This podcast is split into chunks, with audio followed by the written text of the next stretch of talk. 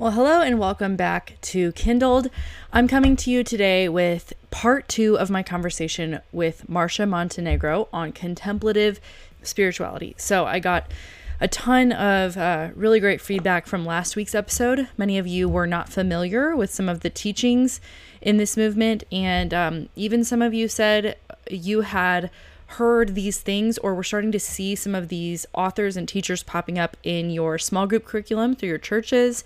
And uh, so I'm really glad that, you know, it's kind of helping shed light on um, just how embedded a lot of these teaches teachings already are in our churches and how slowly and yet slyly they can seep in um, this is, again, as I've mentioned before, what happened in our former church. And um, it just happens so slightly, so almost unnoticeably it's it's almost imperceivable what is going on because um, as you'll hear me talk about with Marcia in a second, you feel like the one who's out of the know. You feel like the one who maybe could be in the wrong, and you're probably just behind the times. And there's just some newer and better teaching. And often your leaders are just really pumping these things up and these names up and saying, oh my gosh, you're going to love it. It's really great. We have so much to learn from this person or from these materials. Um, dig deeper. It's always couched in so many positive pursuits and positive and, and well intentioned things that sound godly and sound biblical, sound like something any Christian should want. And if you didn't, like, what's wrong with you? you know? And so you're really, you're kind of stuck feeling like, am I crazy? I just, no, this doesn't sound right. This isn't, this does not line up with scripture. This seems to go against it. This seems to bring in so many things that I, I find to be problematic in a biblical worldview. Um, and yet, if you don't realize that this is happening kind of even broader than just in your own local church, you might really be led to believe that you're you kind of need to sit down and be quiet and rather than you know respectfully but um, firmly persist in in showing evidence for why these teachings are wrong why they do not belong inside biblical churches and and why they should be avoided. So uh, again i just hope that this episode is just one kind of drop in the bucket for you of confidence building and seeing that you're not the only one who's going through this and um and seeing that it is possible to you know bring these things to light and to evaluate them against scripture while of course not demonizing um, those christians who might be pursuing the this type of knowledge and information, but rather warning them out of love of the dangers that lie kind of within this whole field of, of knowledge of contemplative spirituality. So, uh, with that, I will get into part two of my conversation with Marcia Montenegro. I mean, and that's that's what I keep seeing with this is like the this is this is literally uh, teachings like this could not have flourished the way they are today any sooner because you're they're they're reaching an audience of self-obsessed millennials self uh, self-consumed who are who have major fomo. Like they just have major fomo. They're like anything i'm missing out on i want it. Uh, an yeah. experience i want that. A good a good feeling i want that. Good vibes i need that. I, I want that in my life. And so they they all promise this. They all like they all have created this product of you know of this solitude silence what what do we not have in this noisy loud social media world? Granted we don't have a lot of silence. I mean my thoughts are always you know i i can listen to the bible i can listen to a podcast. I don't even have to have silence when i shower. I can i can always yeah. be consuming information. I can yeah. just always be in the noise. And so i think people do desire you know depth they desire quiet it's right. noisy in right. their minds there's a lot of anxiety right. and depression we've got so many weird things happening in the world and so it's this perfect moment of you know of them offering this product of you know the thing that you can't quite grasp except what what they're doing when they offer that is they are attaching it to christianity and saying that it's biblical and scriptural um and, and i i struggle to understand i mean i know it's it's really just the answer that I don't want it to be, which is they're false teachers. It's just frustrating that all of this stuff keeps getting trafficked into the church and even trafficked throughout the church by those already in the church who are false teachers. That's the most frustrating thing is the people like yeah. John Mark Comer who, you know, were these wolves in sheep's clothing, really, because I, I was listening to his podcast um years ago with that he mm. did with um what's the the author that he did a co-hosted podcast with? Mark Sayers. Um, oh, okay. Yeah, Mark that name Sayers. rings a bell, but I don't know that I've never really. Yeah. Um, and what was it called? Podcast This Cultural Moment. That's what it was. People are probably like, This oh. Cultural Moment. So they did a podcast, and Mark Sayers, I've actually read some of his books on the church, and he seems to be more solid than John Mark Comer. And so I think that's, you know, uh, I for for that reason I kind of was like, oh, this this is interesting. They're talking about the church, they're talking about Christianity, they're talking about, you know, discipleship. And so I was intri- intrigued. Um, and I don't know if they're still connected in any way, but it sure doesn't like he's sure diverted from from that. John Mark Comer now with his his whole um, organization practicing the way. I mean, you go onto his website, the subtitle says a simple, beautiful way to integrate spiritual formation into your church or group. Yes, that's another term, spiritual formation. We yeah. could probably do a whole podcast episode on that alone because that's another term that again, I was introduced to through our old church that I didn't even realize. Again, I, it was like when I hear that, uh, having come out of a church that was teaching this, it is so bizarre for me to go back and study it and be learning about it from the outside because I'm like, I remember back when I first heard it, I thought, what's that? I've been in mm-hmm. church my whole life and I've mm-hmm. never heard that term.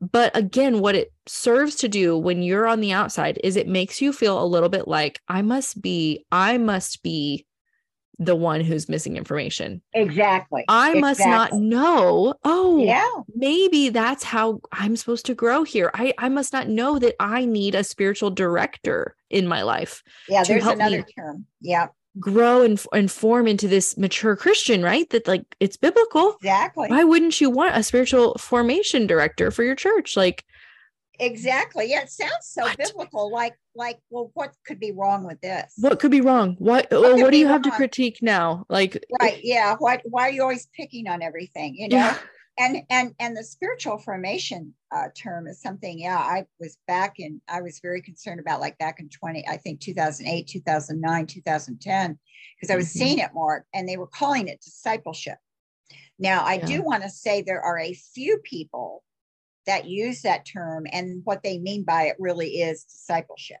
okay they really mean just regular discipleship sure but usually that term is indicating it is connected to this whole, I call it contemplative spirituality. Right. That's kind of the umbrella term. And under that umbrella comes contemplative prayer, spiritual formation, spiritual directors, you know, spiritual practices, spiritual disciplines. Uh, sometimes they'll say rhythms, you know, yep, spiritual yep. rhythms will get you. Know, Which that Ruth Haley Barton book, Sacred Rhythms. Sacred. There's rhythms. so much overlap. Sacred Enneagram, Sacred Rhythms, exactly. spiritual rhythms. And in fact, the Enneagram and the contemplative spirituality are very closely connected. Mm-hmm. And those the contemplative spirituality actually came into the church first before and two, and two people i haven't mentioned who helped introduce it to evangelicals were uh, Dallas Willard and Richard Foster. Mm-hmm. And they are the two probably most cru- crucial people. And then you have Ruth Haley Barton coming along later. But they were the two initial people uh, who introduced it, Richard Foster with his book, Celebration of Discipline. And at that time, I don't think anybody was aware of this contemplative stuff. Mm-hmm. But he and um, Dallas Willard both knew Thomas Keating. And at one mm. time, mm. when Thomas Keating was alive, their website, Dallas Willard and Richard Foster started an organization called Renovare. Mm-hmm. And Dallas Willard died uh, several years ago. Richard Foster is still alive. He still runs Renovare. But at one time, it was linked to Thomas Keating's contemplative outreach website. And I think that website still exists. That link isn't there anymore but I know that I saw them at some point, all three together. Um, and I can't find it, you know, now because it was several years ago. It may not even be online anymore. It may have been completely deleted or something. Mm-hmm. Um, but I know there was that link there. Now, Thomas Keating, here, here are all these connections. This is what makes it so such mm-hmm. a complicated spider web. Um, Thomas Keating also was a very close friend of Richard Rohr. And mm. Thomas Keating naturally Richard Rohr naturally Richard Rohr has referred to Thomas Keating and has said he learned a lot from Thomas Keating. And so Richard Rohr, of course, is a whole other story. And really, we could do a whole thing on him. Mm-hmm. Yeah. Richard Rohr, just to let people know right off the bat, he is in heretical in a very black and white way. This is mm-hmm. not a subjective opinion of mine. Right.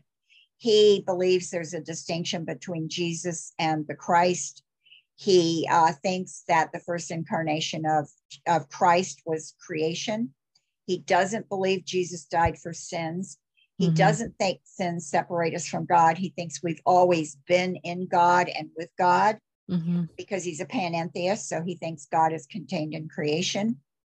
And he doesn't think Jesus died for sins. Um, and he doesn't think Jesus is coming back.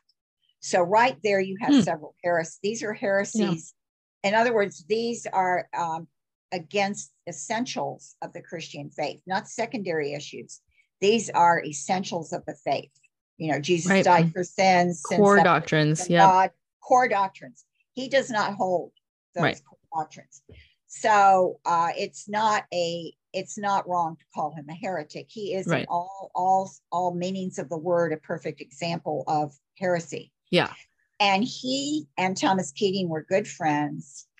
And that doesn't surprise me. And Rohr's center is Center for Action and Contemplation. And he says that contemplation, and by this he means these things we've been talking about, contemplation is unlearning. Mm, unlearning. Unlearning. Because he said we have to unlearn mm-hmm. because we have learned the wrong things yep. about Jesus, the wrong things about God, the church. Wrong things about Christianity. Yeah, he'll, he'll usually say the Western church, especially. Mm-hmm. He'll say, well, the mystics in the Eastern church kind of, the mystics had it right Eastern Church kept some things right, but the Western Church went off track. This and sounds so, like like every progressive Christian author yeah. today that I've yes. ever heard speak or give a talk, or this sounds like it could, this could have come out of John Mark Comer's mouth too. And yes, saying Jesus is Eastern, Tim Mackie has said this as well. In the video, I heard this language about Jesus being Eastern. I heard it in a few videos. Well, in the sense that he came from the Middle East, or in what sense? I will see they don't explain it, but the way the context of what they're talking about is this contemplative stuff. Right. So what, what, they're doing what they're doing is they're not saying Jesus probably had brown skin because he was born in the Middle East, right? Which, like, yeah, okay, no, yeah, that's, yeah, that, that's not no. They're, they're about. saying Jesus is Eastern to attach him to Eastern mysticism and spirituality yes, exactly. to legitimize their yes. false teachings. That's yes, that's what they're doing. Because because Eastern really, you know, makes me think of of of of the Far East, like you know, makes right. me think of of China, Asia, yeah, maybe India. Right. You know, that's that's what it makes me think of. Hindu Buddhism. I think I think partly of what they're saying here is like what Ward means. He's talking about the Eastern Orthodox uh-huh. and mysticism yeah. And so they're saying Jesus really kind of had, they don't use this word, but what it comes across as to me is Jesus had this Eastern mindset. Oh, okay. And so, see, we're not, we're in the West. So mm-hmm. we're kind of, we don't completely get it because our Western mind is not, you know, be able, is not able to really filter in all of this, this real but Eastern thinking. This is a false, is this a false false dichotomy because Jesus exactly. is neither Eastern nor Western. Jesus is Christ, and and the exactly. Bible is is what we should be basing uh, anything we do in life on, including how we practice our faith of Christianity. It, it's it's rooted in it's Scripture. East or West. He's right. Not, he was, you know, most technically, he was Jewish. Right. He was. He came uh, as as a Jew, mm-hmm. as as prophesied he grew up with the Jewish teachings, going to synagogue. Mm-hmm. He went and spoke in synagogues. Mm-hmm. He interacted with the Jewish leaders and with Jews. I mean, he did interact with some Gentiles, of course, but he mm-hmm. interacted mostly with Jews. He came, he came to bring the kingdom to the Jews. So what you really have is if they had said, well, Jesus was Jewish, okay, yes, all right. And so it's helpful to understand the Jew, you know, if you want to say the Jewishness of the Old Testament, and I and you learn that through reading the Old Testament. Yeah. You do you begin to see what that right. means, and you see what Jesus you know what Jesus was about by understanding that Mhm. Jewish background and the Old Testament. For sure. But that doesn't have anything to do with him being Eastern. No. And so they and that gets that gets put into context in the larger meta narrative of scripture when you read the, all of scripture and then you see you know paul saying there for now there is neither jew nor greek slave nor free. And then you're like oh so that matters a lot now. I get the weight the weightiness of that truth once i realized the historical context that jesus was born into and how that was everything. There Right. was jew and greek and there was a stark division and you couldn't even walk on the same side of the street.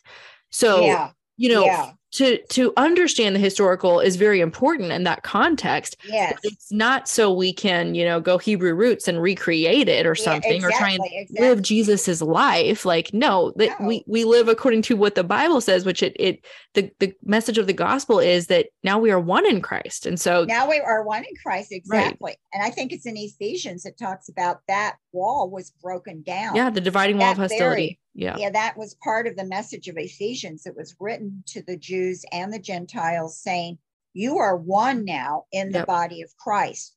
You are no longer, there's no division between the Mhm. Jew and the non Jew as there Right. was in the Old Testament. That God used that for different purposes. But now that wall has been broken down. Yeah. Christ is what we are all one in Christ as believers in Christ. And so, good, like you said, good to know the historical context, but Mhm. that has been set aside as far Yeah. as the church goes. And so we just were all one, whether we're Jewish or, you know, Mhm. whatever we are, non Jewish. So, uh, but so this, so they don't talk about that. They talk about the Eastern, you know, Jesus being Eastern. And I, I recently did a Facebook post um, called Word Alert. I started, I've started doing this now every once in a while, Word Alert Mhm. and I'll pick a word. Usually I, I'm going with a lot of new age words, but I did Eastern. Mm. And I said, this is a word to watch out for, depending on how it's being said, uh, Yeah. you know, the context of it. And so I pointed out some of the things we just discussed about uh, thinking Jesus is Eastern or Christianity is originally Eastern or something like that. yeah And that's, of course, what, what Richard Rohr teaches. So you have his Yeah. influence there behind the scenes. You have the three Trappist monks. You have Thomas Merton. You have uh, Richard Foster and Dallas Willard. You have all of that, that kind of all kind of seeped into the church. Then you have people picking up on it like Ruth Haley Barton and John Mark Comer and other people. And I'm afraid possibly now Tim Mackie. And so you've got this and you have people who are hearing these things and like you pointed out how appealing it sounds. Yeah. and if people do you know they do feel they they are missing out on something deeper or a closer connection with god then and this is a way to get it. And this is what oh this is what the old people christians did in the olden times or the ancient Mhm. times you know? And Mhm. so maybe we need to look at this. Yeah. And there you go. You have the door open Right. And uh, I think I think that it is it has a particular appeal, you know, um I said earlier this couldn't have flourished in any other generation. I'm sure it could have, but I think there is a particular appeal yeah to people uh young people particularly. I see this Yes. a lot in in I would say the millennial and younger Yeah. um because and they're also the ones very much you know uh being swept up in the in the new age the occult um Yes, and yeah. and so there's a lot of you know like as you as you explain, this is a network of beliefs it is not really one rigidly Right. and strictly held cohesive worldview where you could say here's my doctrines here's my statement of faith Right. it is it is a labyrinth and it is wide and deep and dark and so you can go as far and as deep into it as you would like and where you end up at the end of that road is the demonic is death um, but up here at the at the surface level you've got all kinds of kind of practices and ideas and teachings that sound really positive really light filled really helpful very um you know something you could kind of tie into your faith a a new um uh, you know an additional practice that will deepen like you've said deepen your walk Yeah. with christ. Know jesus. Do you really know him? Again like all these points of perhaps even insecurity in christians minds of like oh i don't Yeah. i don't know maybe Yeah. i don't really know christ and i Yeah. want to and so how do i do that let me go to john mark comer's site practicingtheway.org Um, not really, please don't, or do just for your own research. But you know, when I, I was scrolling down on his website and here's the practices that he that he recommends. I'm sure you've seen this. Um, he's got five categories of practices that he's releasing resources on right now, and he's already released the first one. This is the order that he releases them in: mm-hmm. Sabbath, prayer, mm-hmm. fasting, solitude. Anyone want to guess what number five is? The last one? Is it silence? Scripture. Oh, Oh. naturally, right? Like scripture, last one. Last, last number. Last, five. lastly, we'll look at we'll look at scripture. I just like it's not funny, but it is sort yeah. of like, wow, how how it how poetic. You you've got yes you've got your practices and the very last one you're going to be releasing and maybe these are all kind of equal in his in his series but it's coming you know prayer will come out january 2023 fasting is coming in I april. have to look at that again. I need to look at his website again. he's probably updated it because this is yeah, looks like it's yeah, probably. right now but scripture is coming yeah. soon and that's the final one to be and and this is what he says we are developing nine practices. Why nine? Oh nine. Oh, yeah. Nine practices to help your church experience deep transformation from the ground up. Each uh, practice is four weeks long and includes teaching, guided conversations, and spiritual exercises, all designed to integrate the practice. This is capital P, the practice into yes. your ongoing life. Spiritual so now, practices. now you need John Mark Comer's four week program in your life in order to not, it doesn't say anything about becoming a more faithful Christian. Yeah. It doesn't say anything about yeah, mm-hmm. becoming more like Christ. It's not no, it's it's about integrating the practice into your ongoing life. That's that's very Eastern. I mean, thinking about yeah. like yoga yes. or meditation. Yes, and yes, it very, is. very Eastern. And man, yeah. it's just sad to see how how far we fall when we unhinge ourselves from scripture when we unhook ourselves from that exactly. that anchor we are we, we are truly out to sea. And there is really no telling how far he goes with this ministry with his oh teachings. he could go he could go forever with this. Forever. Once you open the door yeah. something like this and you can come up with all ways to structure it which is what he's done here now. He's got mm-hmm. these five things yeah. weeks on each of them and then he could go beyond that. He could come up either with maybe five more things, or he could come up with different levels in these four things. Oh, now there's three levels for each thing. And so we're going to do another two weeks on each level after we finish the first five yeah. things. I mean, you could, you know, no, being a former New Ager, this is like what happens in the New Age. You can come up with endless ways to do things because there's no uh-huh. limit because there's not there's no standard. You're not following any kind of absolute or any standard of truth. Therefore you can go anywhere with it. And it makes me wonder if the scripture thing is going to be lectio divina. Mm, but he yeah. may not call he may not call it that he if i had to guess based on the way he's release, releasing these materials it's going to be something of his own creation yeah. that you have to pay to re- receive and learn and to find out about yeah well uh, yeah it's just again it's like the more new processes we invent the more we have to sell the more we have to educate and teach and train and the more we are the expert in we are you know i'm not right. trying to say this is all about money. Um i i'm i'm but i'm also not saying that it's not somewhat about that. Like this is his probably trademarked his personal stamp. It's got his name all over it. It's his website. Um and it's his weekly rhythm. He's got these four you know um concepts that he he's teaching on his website. Uh learn about a practice from the way of jesus practice with recommended spiritual exercises reflect on your experience with God and your community, and then gather as a community for an interactive experience. Again, I think ex- is in two of the four, but this is so centered on your experience. Yeah, so, it's very experiential oriented. And he's doing it for churches, which means churches are going to buy into this and do it as a church. At, yeah, and that's where the money's at. it and introduce yeah. it to the church. It's going mm-hmm. to somehow be integrated into church as a program yeah. that the church will follow because it sounds very much like he's speaking to a church churches and not just individuals coming to the website and so i would think that that's probably at least one way it's mm-hmm. going to be packaged And so then you have yeah. whole churches who are going to be getting this. It's not mm-hmm. just going to be people here and there, but whole churches. Whole churches. Yeah. Falling under this kind of teaching. And, Hundreds and, and thousands really, of people at a time. And yes, and people are going to trust their pastors. Yes. And think, okay, this is biblical. My pastor's mm-hmm. looked at it. He's doing it. A former pastor is is is it's a former pastor's website. Mm-hmm and, you know, and like we said, it's very deceptive because it can sound so good and so biblical.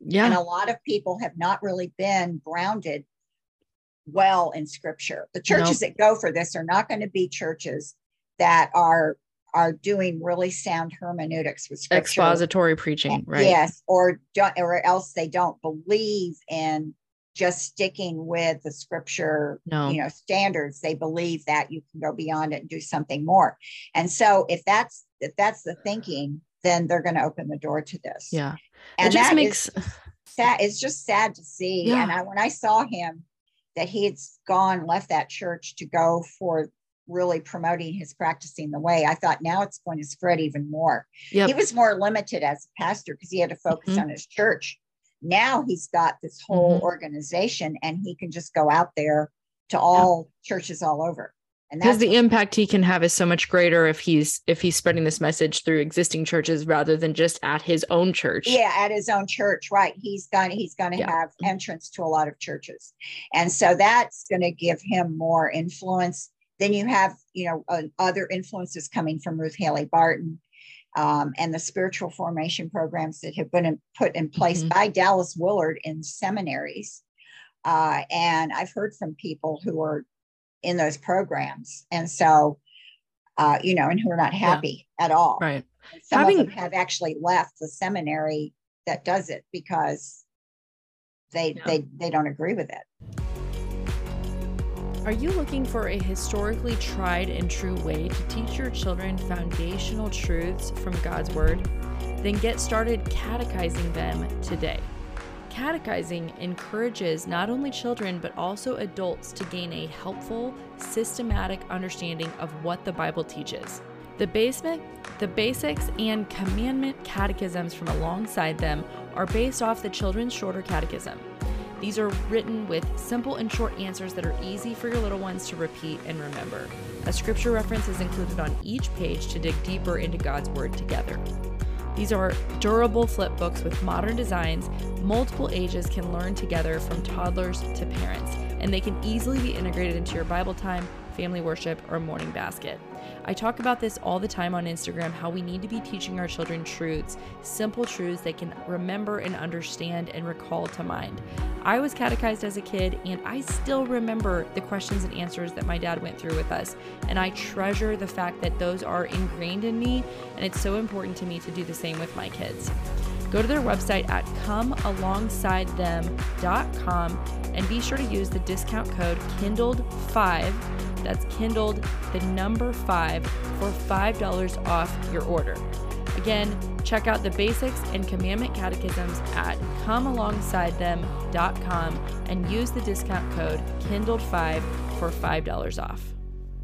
And having come out of a church that you know if it still existed it's it's around but a lot of the leadership has left they've since kind of Im- had their own implosion um, as a result of you know really bad teachings. Um, if that if that church still existed today in the way that it did, they would have bought into this. They for sure would have. They would have been one who said, because what they would do is every, I would say every semester, it was kind of like, you know, when you're in in college and at the beginning of the semester your professor is like all right so here's going to be our focus for this for the fall or here's our focus for the yeah. spring this is what we're going to yeah. learn this is the goal every semester, at least once a year, sometimes twice a year, there would be a renewed focus, a renewed, they would come to us, they would gather everyone at a member meeting and they would say, okay, there's this, there's this new focus that we have as leaders. We've read a book and we're going to have you guys all read it with us, or we're going to do a teaching at a member meeting of um, these four quadrants of the heart and the the mind and be- above the line and below the line. I mean i'm regurgitating some of the stuff i remember. I don't remember all of it but there was always this new this this a, a launching of greater depth, greater insight that you felt like you kind of had to hang on to find out where you were going to end up and see what they were going to help you learn and, and teach you and you were going to benefit but you never really knew where it was going to go.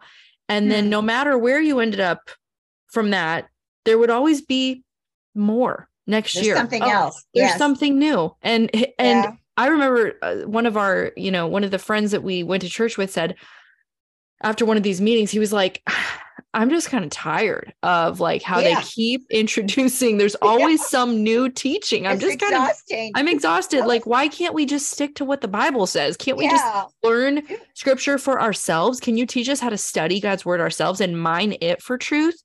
Yeah. No, because then you don't need us. Right. Then and right. I'm not saying as Christians, if we learn the Bible, we don't need the church. We need the church, but we don't need the quote unquote spiritual formation director's insight if we have the inerrant and infallible word of God that cannot be added to, right? Because exactly. Because how do you top that?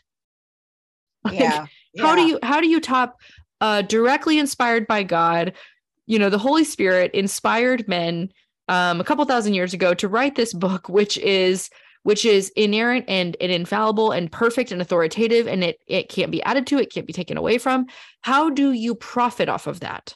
Like how do you create a organization that's going to go in and what are you going to do that's new and different? You know what i mean? Like i, I just don't the only way they could be successful is by discrediting and kind of um, minimizing the what you can find in scripture and what it can do for you. It, it can do it's it's maybe the the place we can learn about Jesus, but then from there we launch off to to figure out right. what does our weekly rhythm need to look like, you right. know?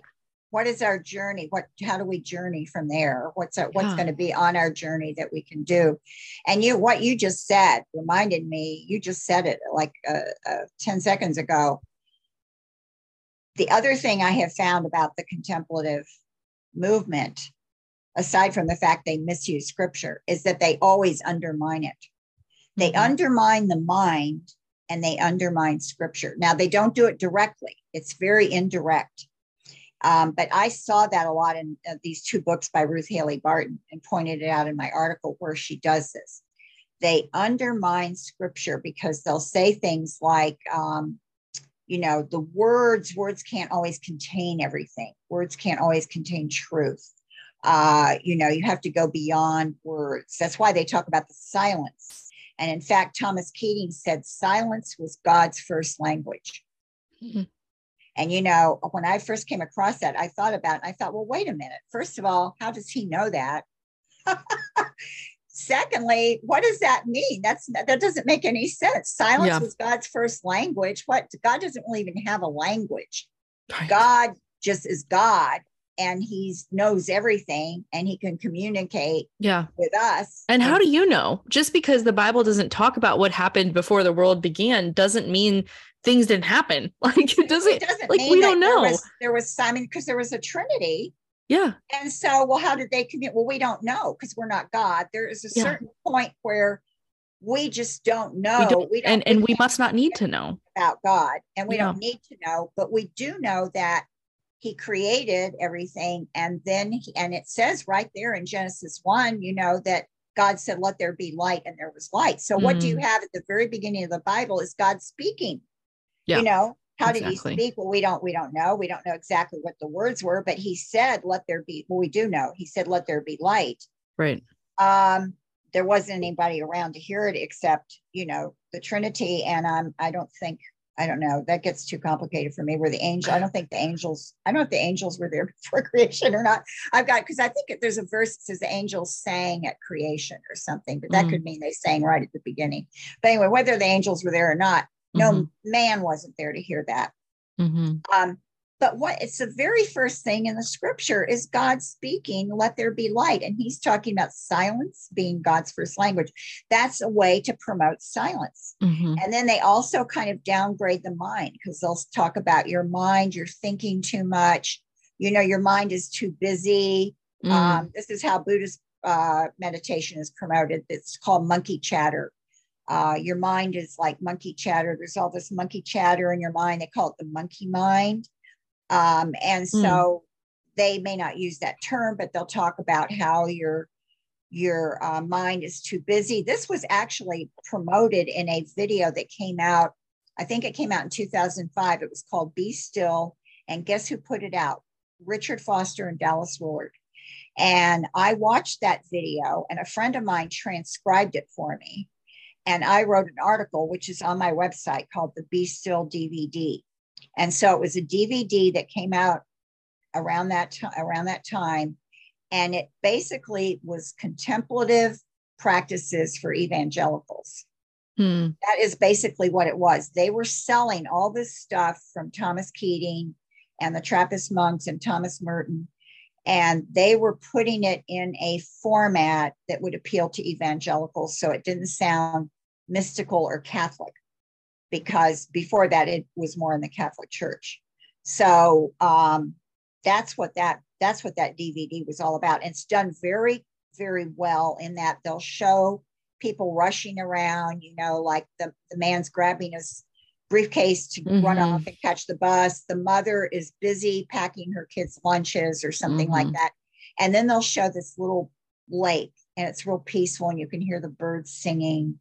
And they'll say, Oh, you know, don't you need a break from your you're rushing around your thoughts you're exhausted from all the things you have to think about and do and you you just need this peace and quiet and then they bring in these practices to mm. do to get quiet. And they have different commentators on the video, including seminary professors, um, at least a couple of them, I think, talking in ways that sell this idea. Yeah. It's really a good example of how this is sold, how it's marketed. And I think they did that in that DVD. I think it's like eh, we're we're talking around the issue, but we should probably just come out and and and address why that's problematic. Why do we not want to just merely be still and open our mind and connect with some higher oneness with God? What's the risk? Like, what's the big deal? If they're encouraging people to in, pursue solitude and silence, why are you what What are you worried about?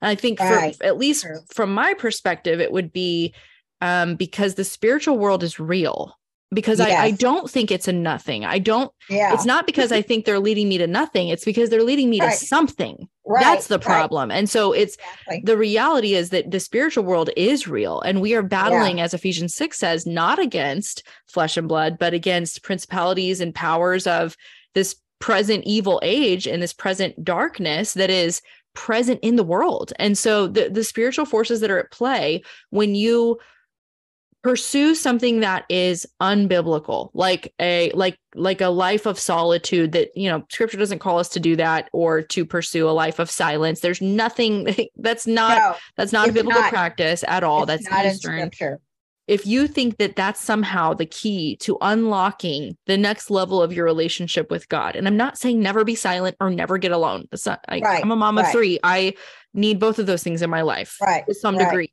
but it's not a it's I, I don't elevate it to this level of a, a spiritual pursuit or practice where um it is part of how i grow into the image of well they don't even say that it's no. it's not part of my spiritual journey i should say right. um right uh, it's rather just the fact that like you know i need sleep. So in the same way my body needs sleep sometimes i need a break from the talking you know it's, right, it's exactly. much more practical. It's it, and even flesh based because really yeah. i don't actually need a break from the talking. I, I could live without it but i prefer it you know once in a while. Yeah, yeah. And and i think that's the concern is like you're leading people into a spiritual uh to be discipled by spiritual forces that are not of god right yeah it's lee it's that and that's a good point yeah so what is the problem with this why is it wrong and i agree with you um it's fine if you need quiet you know it's fine if you if you just need to sit still somewhere just to rest or whatever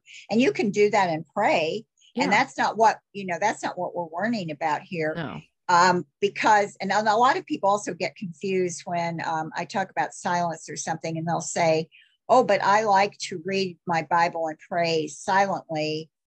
Uh, I like to have quiet, or they'll call it quiet time, which yeah. is you know a common phrase in the church, uh-huh. and they'll think that's what I'm talking about. Yeah. And I want to make no. it clear, I'm not talking about quiet time because no. you're still you're still reading scripture and or praying and you're praying verbally. Mm-hmm. You right. can be silent and pray verbally. Verbally just means using words. Right, right. Because the contemplative thing is the idea often of going beyond words. And yes. so yeah, that's all fine. So we're not talking about that. But you're right. right. The, it's not because there's nothing there. It's because you are doing something for a spiritual purpose, but it's not based on scripture. And no. it's these techniques that can open you up to a spirituality or an experience that is not from God. And it's either pr- being produced by your own mind and desire to experience something, or it's coming from somewhere else. Mm-hmm. But we're not told to pursue experiences. Right. You know, we're told to pursue the Lord, seek first, you know, the kingdom of heaven, and all these things will be added unto you. Mm-hmm. Well, how mm-hmm. do we do that? We do that through Christ. We do that through the practices, if you want to call them that, that we see in the New Testament in the letters to the churches, you know, being patient with each other, um, how the church is to operate, what the purpose of the church, the ministry of the church, we're mm-hmm. all part of the church, and how do you grow individually? And that's all in script. We're given that because God's word is sufficient. Mm-hmm. And all of these teachings are based on the idea, although they would never say this, that God's word is not sufficient. Exactly. Because these things would not exist. And it doesn't mean you can't have teachings, you know, outside of the Bible that aren't helpful. You can have, you know, I've read books on, on how to study the Bible or how to look at the Bible in its different genres, you know, mm-hmm. the literary genre, the historical genre, the, you know, the um, apocryphal things like Revelation you can mm-hmm. understand you can read that and benefit there are things that are extra biblical that are beneficial mm-hmm. but when they start talking about how this is a transformation process and you use these techniques and methods mm-hmm. and you can't find those based on scripture then you're kind of you cross in my opinion cross the line into another area that mm-hmm. is that is going to actually thwart your growth in christ it's going to actually right. hinder it eventually because you're going to go into an artificial spirituality. Exactly. Yeah, that's that's perfect. Perfectly put. Um man, I there's so much we could talk about. I could go on forever, but I know, I know, we've we've been at this for a while, so I'll wrap it up. Um you know, I, I think as as we entered into this we didn't the funny thing is you know god always has different plans. I i had a plan to talk to you about perennialism so i'll have to be back for that think, one. I was um, thinking that we'll have to do that on another program. Absolutely. Yeah we will. But I, I think this was good because we really covered all of i mean not all but we covered a good breadth of topics under this contemplative spirituality umbrella and I think the key, um, you know, from my perspective, and I'd like to hear your final thoughts, but the key is we've got to understand that this is this is an ever widening and expanding and changing, shifting um, network of beliefs, and yeah. and these things are presenting themselves as Christian, as biblical. They are uh, being labeled Christian meditative exercises, things that always sound helpful. And so we just more than ever really need to be on guard um, and and take everything to the Word of God and evaluate it, hold it up against what Scripture says.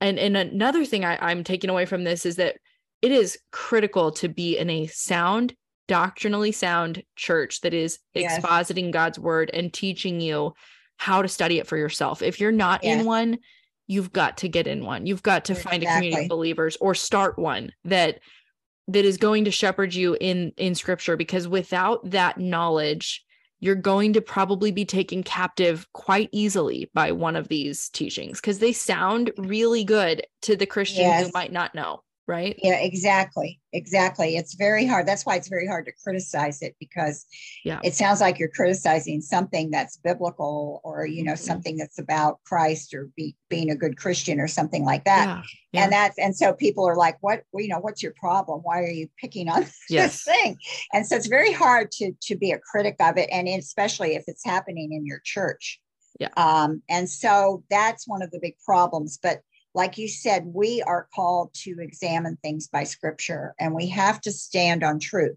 You know, stand firm in the faith. That's a phrase in a few places in scripture in the New mm-hmm. Testament. Mm-hmm. Stand firm in the faith. That means you take your stand on truth as God has revealed to you.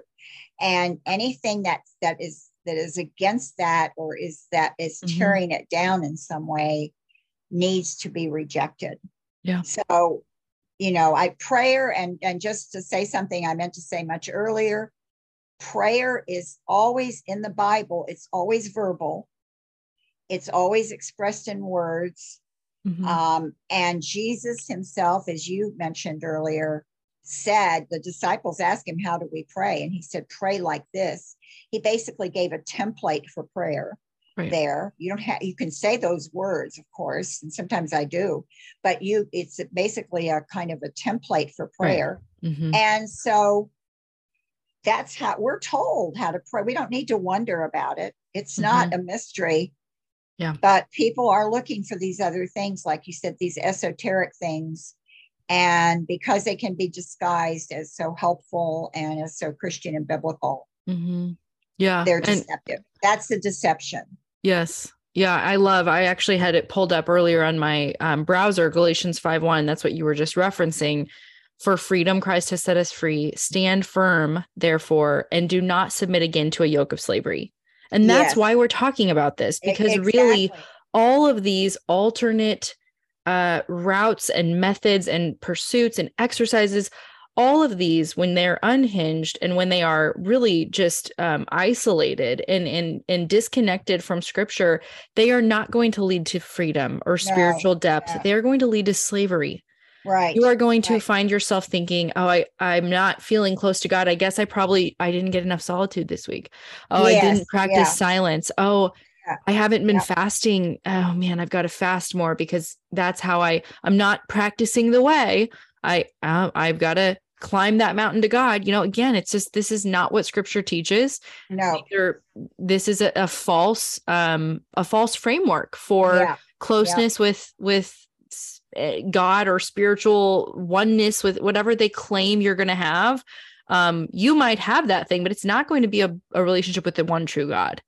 You know you might you might have a, a better practice of the way but really actually in the end you're just going to be a slave and you're going to you're to be a slave to sin not a slave to christ and so um you know uh, the when you just said that about prayer I, it jogged my memory the last thing i'm afraid to ask you because i think you'll probably have something to say about it and i need i need to have you back if you do Okay. do you know anything about um a praying life by paul miller No, I don't.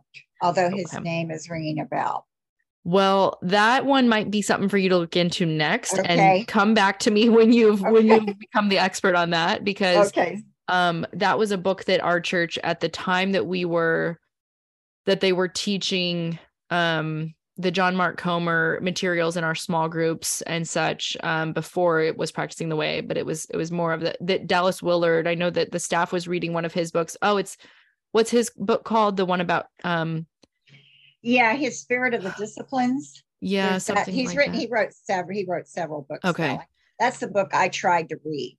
I read uh, up to a certain point, and I Okay. couldn't. That was another heavy book.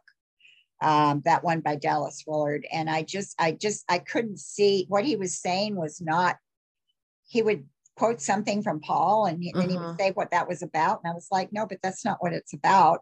And then I felt like, well, people are going to think they're going to say to me, he was so learned and had all these degrees. He was a philosopher. You know, I thought, you know, people are going to say, well, Marcia, you're not, you know, you don't understand it because, you know, you don't, you don't get the, the, you're not at the level, you know, Yeah. that he is. And how can you cri- criticize it till you understand it better? I don't know. So it was very hard. And at that time, he was still alive. Um, yeah He's I- so re- highly respected that it was, you basically couldn't say anything negative about him. yeah I'm gonna have to research and find what it was I, I don't name rings a bell though. So I think I may have looked at something, not Yeah. read anything by him, but I may have gone and sometimes I'll research someone. And if I don't write about it, it I, I may forget it. Like I'll forget. And Yeah. when I go back, I'll think, oh, wait, yeah, I did look at this. But yeah you know, either I didn't have the time, maybe, or I was, you know, pursuing other things, or I didn't know how influential that book was. Well, I don't know if it is influential or if it's Yeah. fringe. Um, but we I did read it in a small group setting through our church. It was like one of our recommended resources at the time. And Mhm. and this is the it this is the uh, subtitle connecting with god in a distracting world And then mm-hmm. it says a praying life develops the premise that the goal is a praying life rather than concentrated, disciplined moments of communion with God at certain intervals.